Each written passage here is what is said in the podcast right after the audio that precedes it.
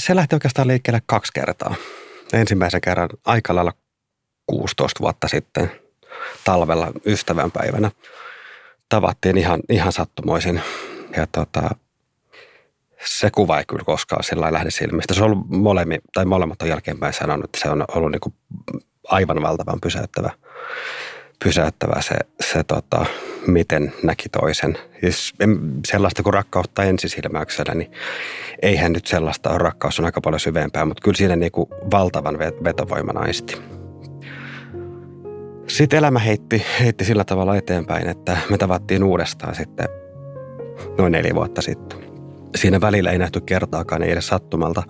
Joitakin viestejä vaihettiin ja, ja tuota, nyt sitten kun nähtiin uudestaan, niin, niin, niin ainakin mun puolella ne ihastumisen tunteet oli säilynyt ja, ja tota, hyvin, hyvin nopeasti koin hyvin suuria tunteita, tunteita häntä kohtaan. Eli tavallaan ollaan niin kuin nähty kerran ja se, se kantoi sen yli kymmenen vuoden ylikin ja sitten sit kumpikin halusi nähdä uudestaan ja siitä leimahti sitten hyvin suuret tunteet. Näin kertoo pitkäaikaisesta suhteestaan Marko. Markon nimi on muutettu hänen yksityisyytensä suojaamiseksi.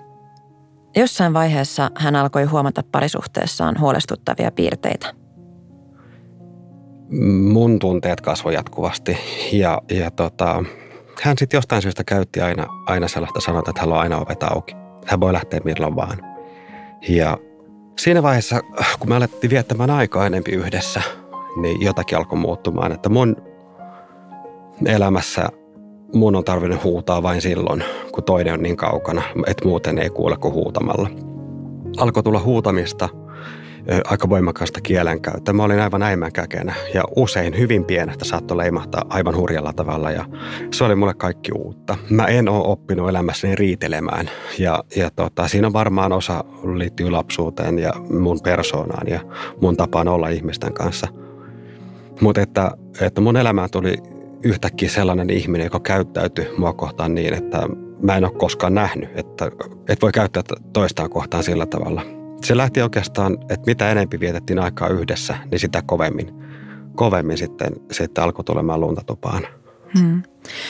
No, minkälaisia vaikutuksia tällä oli sinun? Niin, se on tosi mielenkiintoista.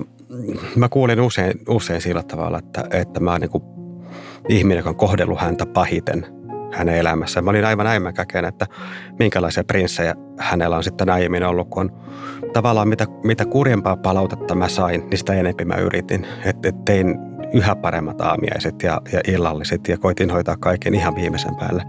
Ja mä jotenkin niin kuin hölmöillä tavalla kuvittelin, että se auttaa hänen käytökseen, että, että mä oon niin kuin yhä parempi ja yhä parempi. Ja mitä enemmän mä yritin, niin sitä enemmän mä myös petyin, että aina oli, oli tota joku asia, mikä oli, oli ihan käsittämättömän huonosti.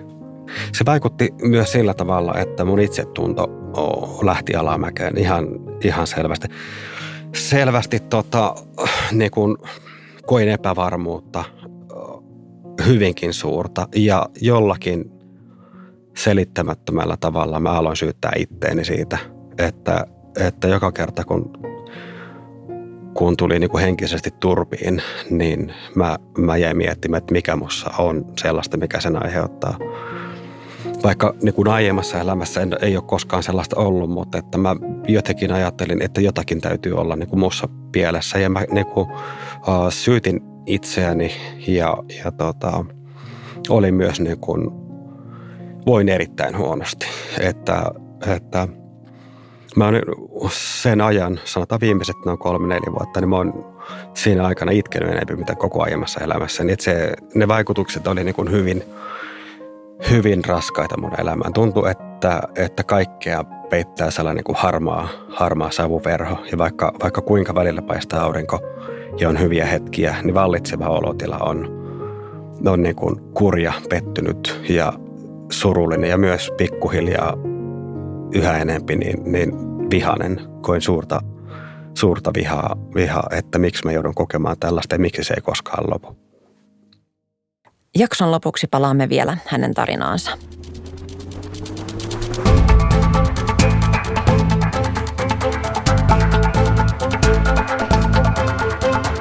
Tämä on Poliisin pysähdy-podcast, jossa keskustellaan korona-aikana huolestuttavalla tavalla kasvaneista ilmiöistä.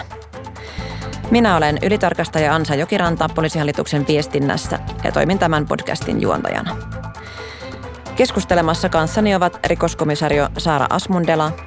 Hei vaan, kiitos. Mukava olla tässä keskustelussa mukana. Ja väkivaltatyöntekijä Roope Karjalainen. Kyllä vaan miessakkien lyömättömästä linjasta.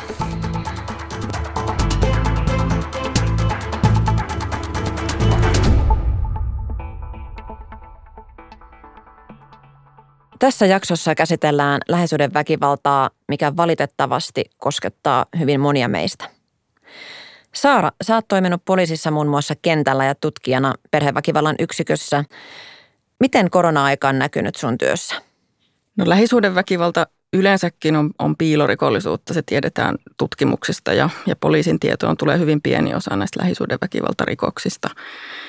Ja koronakevät aiheutti lasten, lasten osalta sen, että käytännössä lastensuojelulain mukaiset ilmoitukset poliisille lapsiin kohdistuneista epäilyistä rikoksista, niin jos se ei nyt ihan kokonaan lakannut, niin ainakin väheni hyvin dramaattisesti. Mitä se käytännössä tarkoittaa?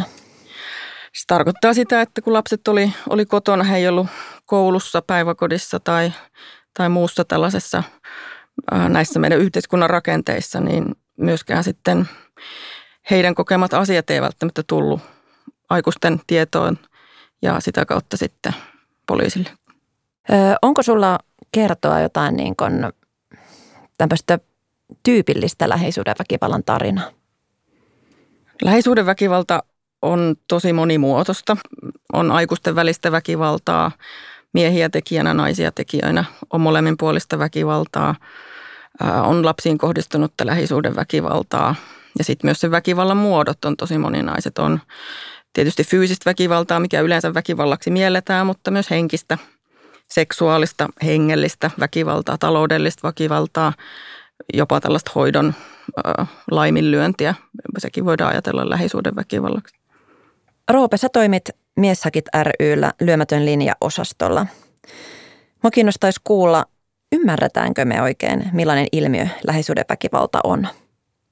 No, aggressiivinen käyttäytyminenhän on osa ihmisen luontoa ja, ja sinänsä tässä lähisuhdeväkivaltakeskustelussakin tämä, tämä ajatus siitä, että ei me vaan ne muut on joskus vähän omituinen.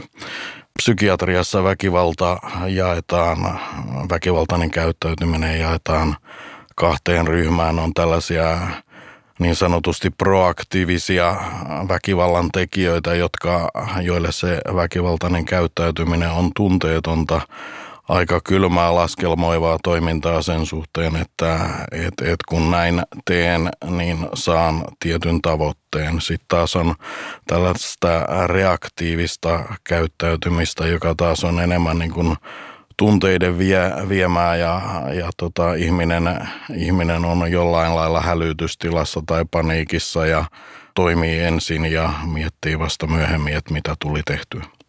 Juurikin varmasti näin. Kerrotko, Roope, vielä, että mitä miessakit ja lyömätön linja oikein tekee? Eli me autetaan miehiä, joilla on ongelmia aggressiivisuuden kanssa, tunteiden hallinnan kanssa omissa lähisuhteissa, niin suhteessa puolisoon kuin omiin lapsiin tai joihinkin muihin läheisiin, läheisiin omaisiin. Eli, eli Miessakit ry on, on miesten hyvinvointia tukeva järjestö, joka tarjoaa palveluita ja toimintaa miehille, ja meillä on tämä lyömätön linjapalvelu. Ja sitten meillä on myös väkivaltaa kokeneille miehille oma palvelunsa. No, miten korona on sun näkökulmasta vaikuttanut tähän tilanteeseen? No, silloin maaliskuussa kävi niin, että, että kaikki hiljeni, meillä loppu yhteydenotot lähestulkoon kuukaudeksi puoleksitoista ja sen jälkeen alkoi kiire ja sitä kiirettä on jatkunut edelleen, että et, tota... Meidän näkökulmasta niin en tiedä, onko väkivalta perheissä lisääntynyt vai ei. Se on piilorikollisuutta, mutta ainakin avun hakeminen on lisääntynyt koronan jälkimainingeissa. Tässähän keskustelun lomassa onkin tullut jo esille, eli, eli väkivalta usein johtuu päihteistä, hoitamattomista mielenterveysongelmista tai, tai näistä omista väkivallan kokemuksista. Mistä te kuitenkin uskotte, että se lähisuhdeväkivalta kumpuaa ja mikä siihen johtaa? Tutkimuksista tiedetään, että nämä vakavimmat lähisuhdeväkivallan muodot niin kasautuu samalla tavalla kuin muukin törkeä väkivallan kokemukset niin yhteiskunnan huono-osaisimmille. Eli se on tämmöistä niin sanotusti kurjuuden maksimointia, sitten on, on ehkä sitä päihdeongelmaa, on syrjäytymistä, työttömyyttä. Se varmasti kumuloi niitä ongelmia, mutta myös saattaa niitä luoda. Joo, noita edellisen, edellisen mukaisia niin kuin elämäntilanteeseen liittyviä riskitekijöitä just niin kuin on, on se päihteiden käyttö tai, tai työttömyys, työstressit, joku muu, muu tällainen elämäntilanteeseen liittyvät liittyvät kysymykset, mutta sitten on myös tätä, tätä niin kuin omaan elämän historiaan liittyvää taustaa. Siellä voi olla just sitä, moni asiakas kertoo aikaisemmin tulleensa esimerkiksi väkivallan, kokenut väkivaltaa, on, on ollut koulukiusattu, on nähnyt kotona vanhempien välistä väkivaltaa niin edelleen, että mikä se elämän historia on, on, se myös tuottaa tiettyjä riskejä sille väkivaltaiselle käyttäytymiselle.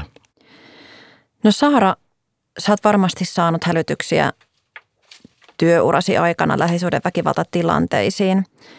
Miltä poliisista tuntuu mennä sellaiseen tilanteeseen paikalle ja, ja miten te kohtaatte sen ihmisen, joka on joutunut väkivallan uhriksi? Poliisille se on tietysti työtehtävä siinä, missä, missä muutkin, mutta kyllä ne saattaa tunteita herättää varsinkin sitten ehkä myöhemmin ja ehkä etenkin ne tilanteet, missä on sitten lapsia mukana. Mutta poliisin fokus siinä tilanteessa on, on tietysti rauhoittaa se tilanne, estää eskaloituminen, tehdä ne tarvittavat toimet, mitä siinä täytyy tehdä, ehkä ottaa se epäilty kiinni ja kirjata rikosilmoitus, jos siihen on edellytykset. Ylipäänsä lähisuhdeväkivallan uhrit saattaa olla jo aika niin kuin voimattomia siinä omassa tilanteessaan. Poliisin tehtävänä näen, että tietysti on, on selvittää rikoksia ja, ja ennaltaestää niitä, mutta osana sitä ennaltaestämistä niin täytyy tehdä se, mitä voidaan sen varmistamiseksi, että tämä tilanne ei toistu siinä, siinä perheessä tai siinä parisuhteessa. Ja se, mitä nyt sitten poliisi voi siinä tehdä, niin on, on luoda sille uhrille sellaiset edellytykset, että hän kokee, että on turvallista selvittää sitä tapahtunutta asiaa. Se ei nimittäin ole tavatonta, että, että hän ei, ei uskalla puhua tai ei uskalla kertoa. Kyllä.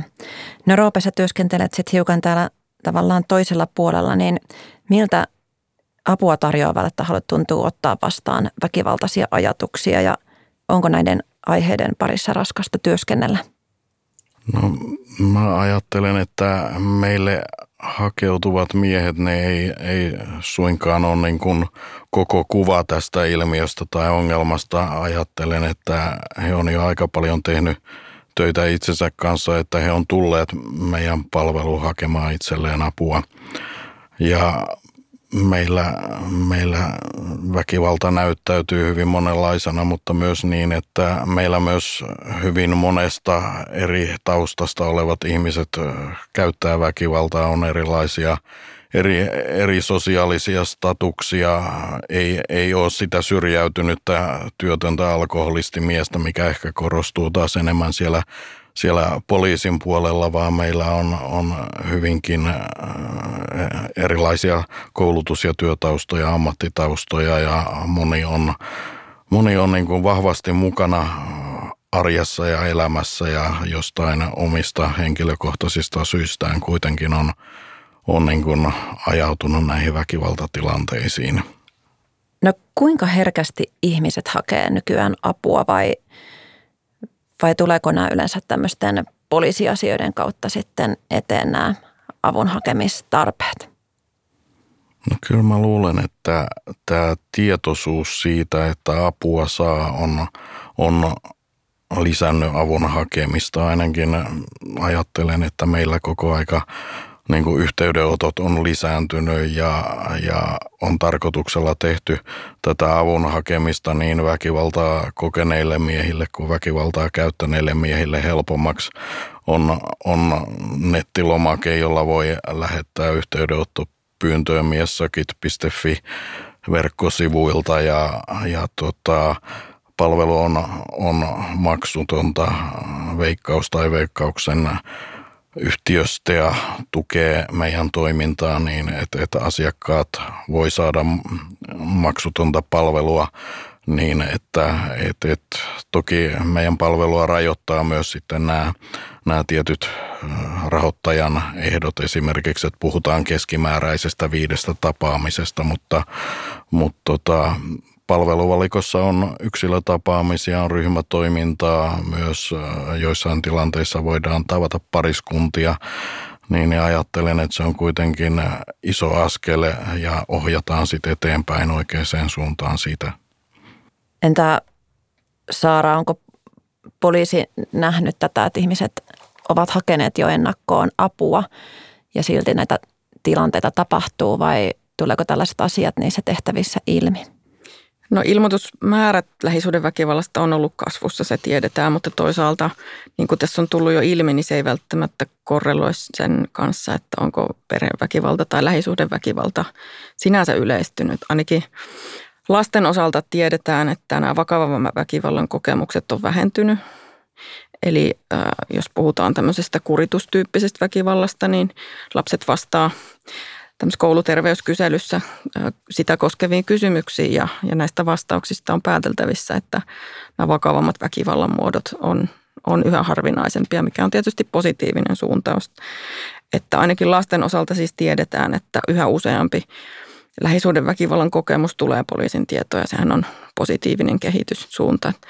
Tietysti edelleen ollaan hyvin pitkälti piilorikollisuuden äärellä ja, ja tätä kehitystä on varmasti varaa jatkaa aika, aika kauan.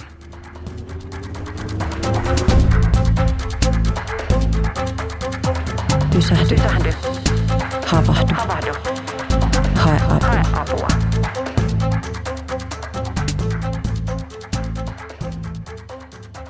No, miksi se avun hakeminen voi tuntua tosi vaikealta tai, tai onko jotain, mitä meistä jokainen voi tehdä auttaakseen ystävää tai läheistään, kun huomaa, että nyt ei ole kaikki ihan hyvin. Aikuisilla usein, aikuisilla lähisuhdeväkivallan uhreilla, niin ähm, saattaa olla paljon omia häpeä- ja syyllisyyden tunteita siihen kokemukseen liittyen. Eli ajatellaan, että, että on niin kuin oma häpeä, että on tämmöisessä tilanteessa ja ei ole siitä lähtenyt tai ei pysty lähtemään, mikä on tietysti niin kuin tarpeeton kokemus ymmärrettävä, mutta, mutta tarpeeton. Ja, ja muutenkin se lähisuhdeväkivallan kokemus saattaa pistää ihmisen niin kyykkyyn.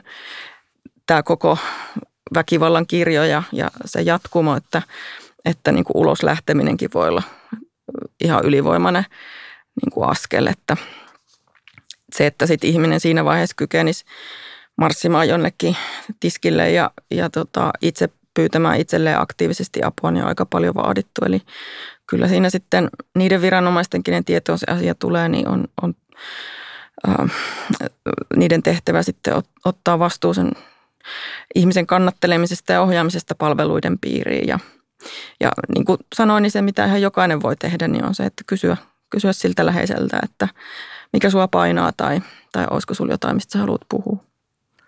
Joo, Miessakeillahan on tämä väkivaltaa kokeneiden miesten palvelu, joka aikanaan ei ollut mitenkään kohdennettu lähisuhdeväkivallan kokijamiehiin, mutta jostain syystä siitä on tullut suurin asiakasryhmä tässä palvelussa.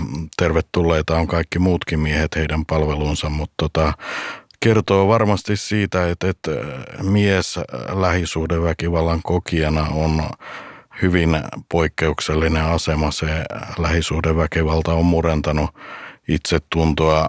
Voi olla, että on pattitilanne niin, että, että ää, ero ei ole mahdollista, kun pelkää, että lapset jää, jää sen väkivaltaisen puolison kanssa tai, tai muita, muuta problematiikkaa siihen liittyy. Yleensäkin näissä parisuhteissa on monenlaisia riippuvuuksia ja, ja kytköksiä. Et, et, ei voi sanoa, että ei ole niin kuin olemassa hyviä ratkaisuja, miten sitä parisuhdetta hoitaa, vaan, vaan on valittava niistä huonoista vähiten huonoja.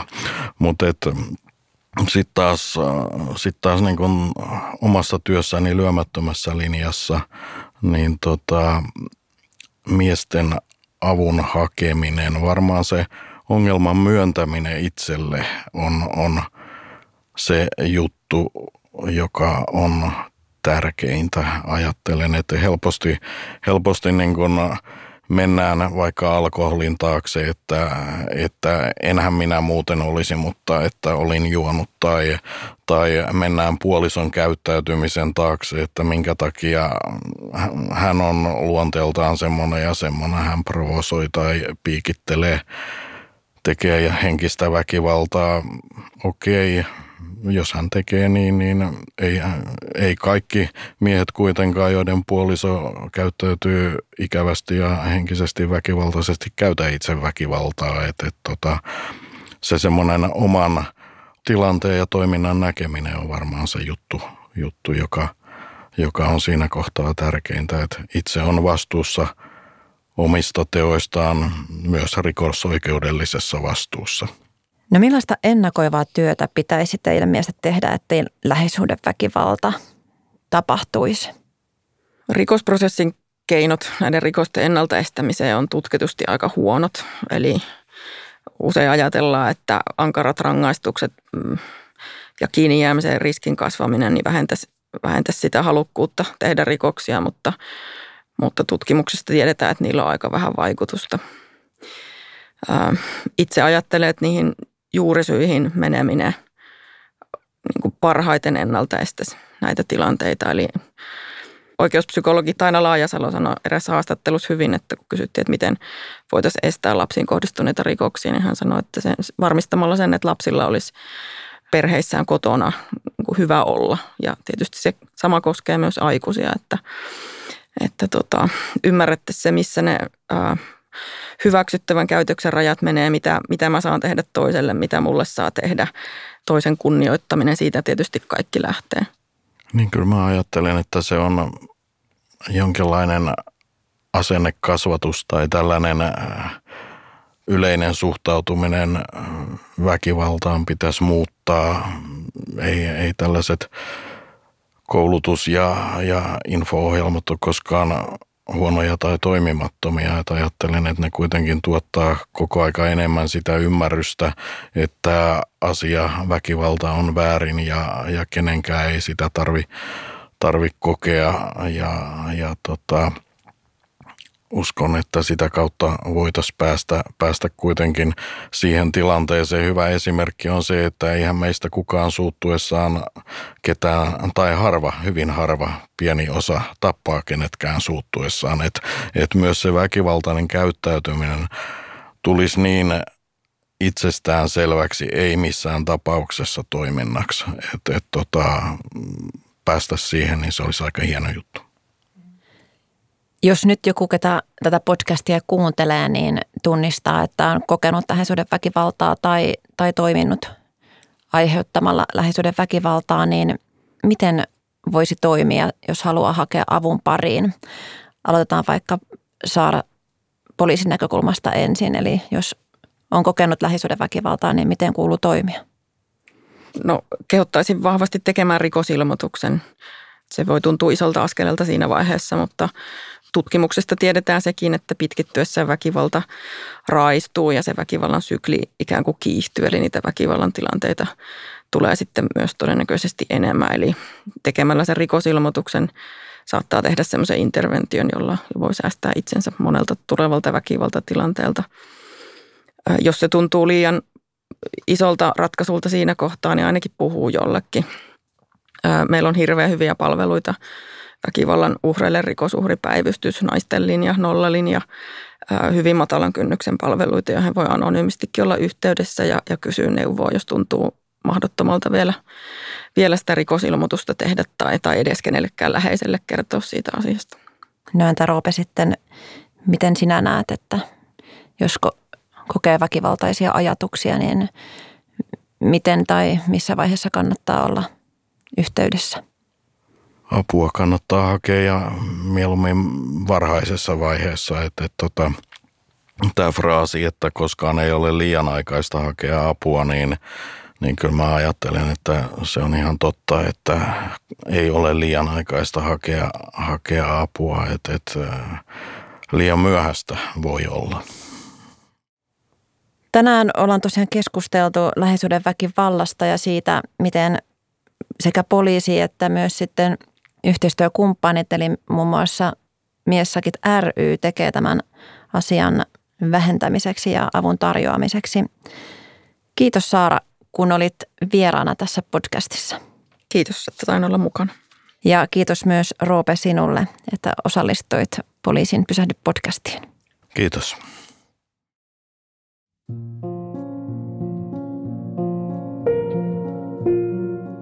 Missä kohtaa sä itse huomasit, että tämä ei ole oikein? Siinä vaiheessa viimeistään, kun mä huomasin, että, että siitä niin kuin rauhallisesta, ihan mukavasta miehestä, millaisena mä itteni koen, toki tulisuutta löytyy kaikista, mun oma käytös alkoi muuttumaan. Mä käyttäydyn niin, miten mä oon koskaan käyttäytynyt ketään kohtaan, en ikinä. Ja se oli huolest, mä huolestuin. Mä havahduin, että mä huudan puhelimessa ja ne oli sellaisia niin kuin hälytyskelloja, että, että, tota, että jotakin on pakko tehdä ja, ja, ja sitten tehtiin. No mitä se jotakin oli? Mistä sä lähdit hakemaan apua? Mä sanoin silloin niin kuin hyvin selvästi tota, hänen omat sanansa, että, että tota, myös mä olen valmis lähtemään.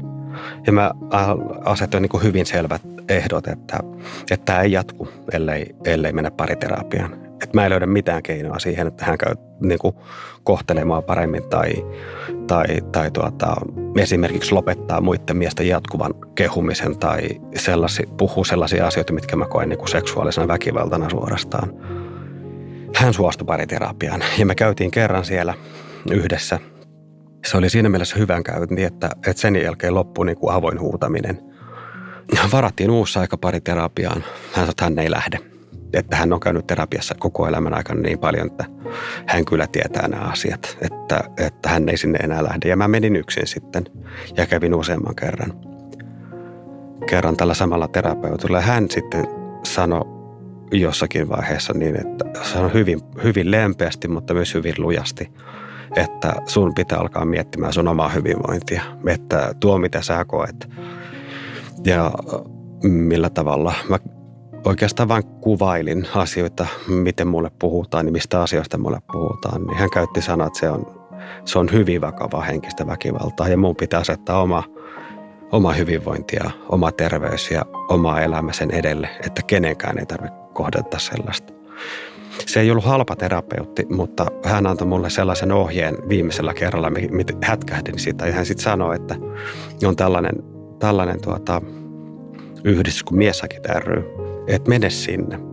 Että mekin voidaan jatkaa sitä, sitä terapiaa, mutta hän arvelee, että sieltä voisi löytyä, löytyä tota hyvää apua. Ja myös parhaimmassa tapauksessa sitten vertaistukea. Ja se oli aivan valtava hyvä neuvo. Otin yhteyttä ja sillä tiellä siinä mielessä ollaan. Millaisessa elämäntilanteessa sä oot nytten? No mä koen, koen sillä tavalla, että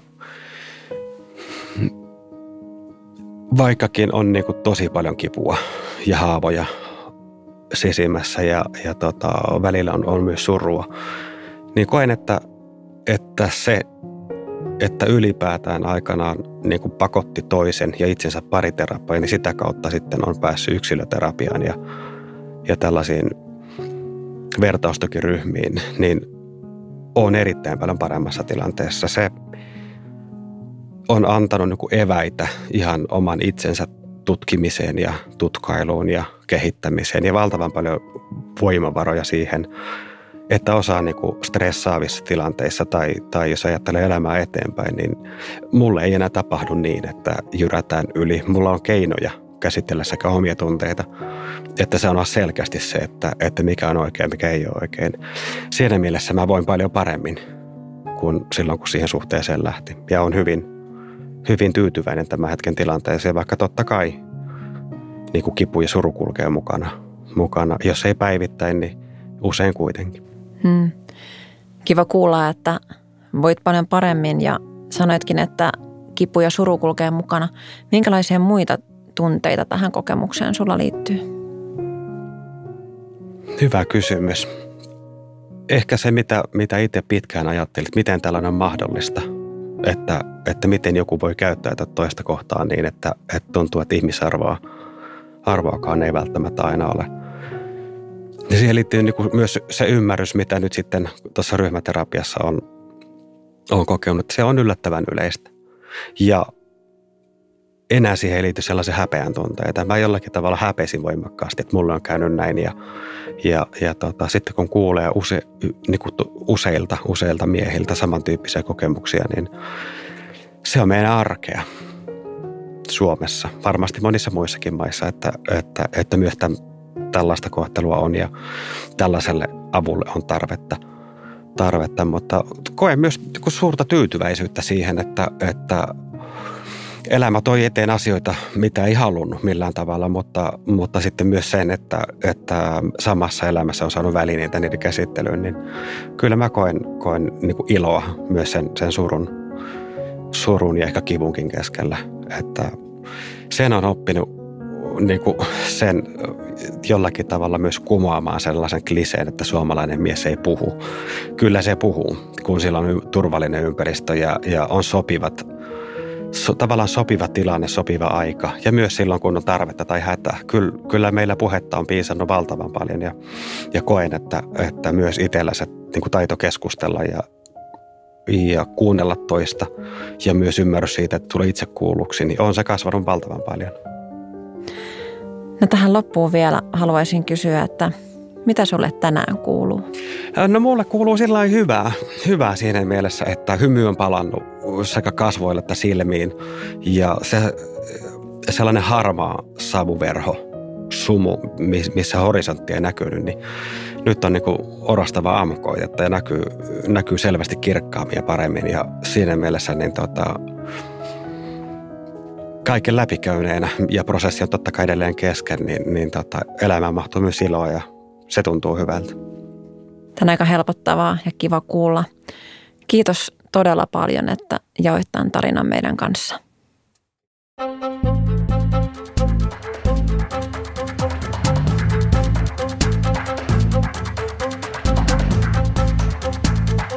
Kuuntelit juuri Poliisin pysähdy-podcastia. Jos tämä tarina tuntui tutulta ja uskot sinun tai jonkun läheisesi tarvitsevan apua, sitä on saatavilla. Käy osoitteessa poliisi piste fi kautta pysähdy. Siis poliisi piste fi kautta pysähdy. Pysähdy. Pysähdy. Havahdu. Havahdu. Hae apua. Hae apua.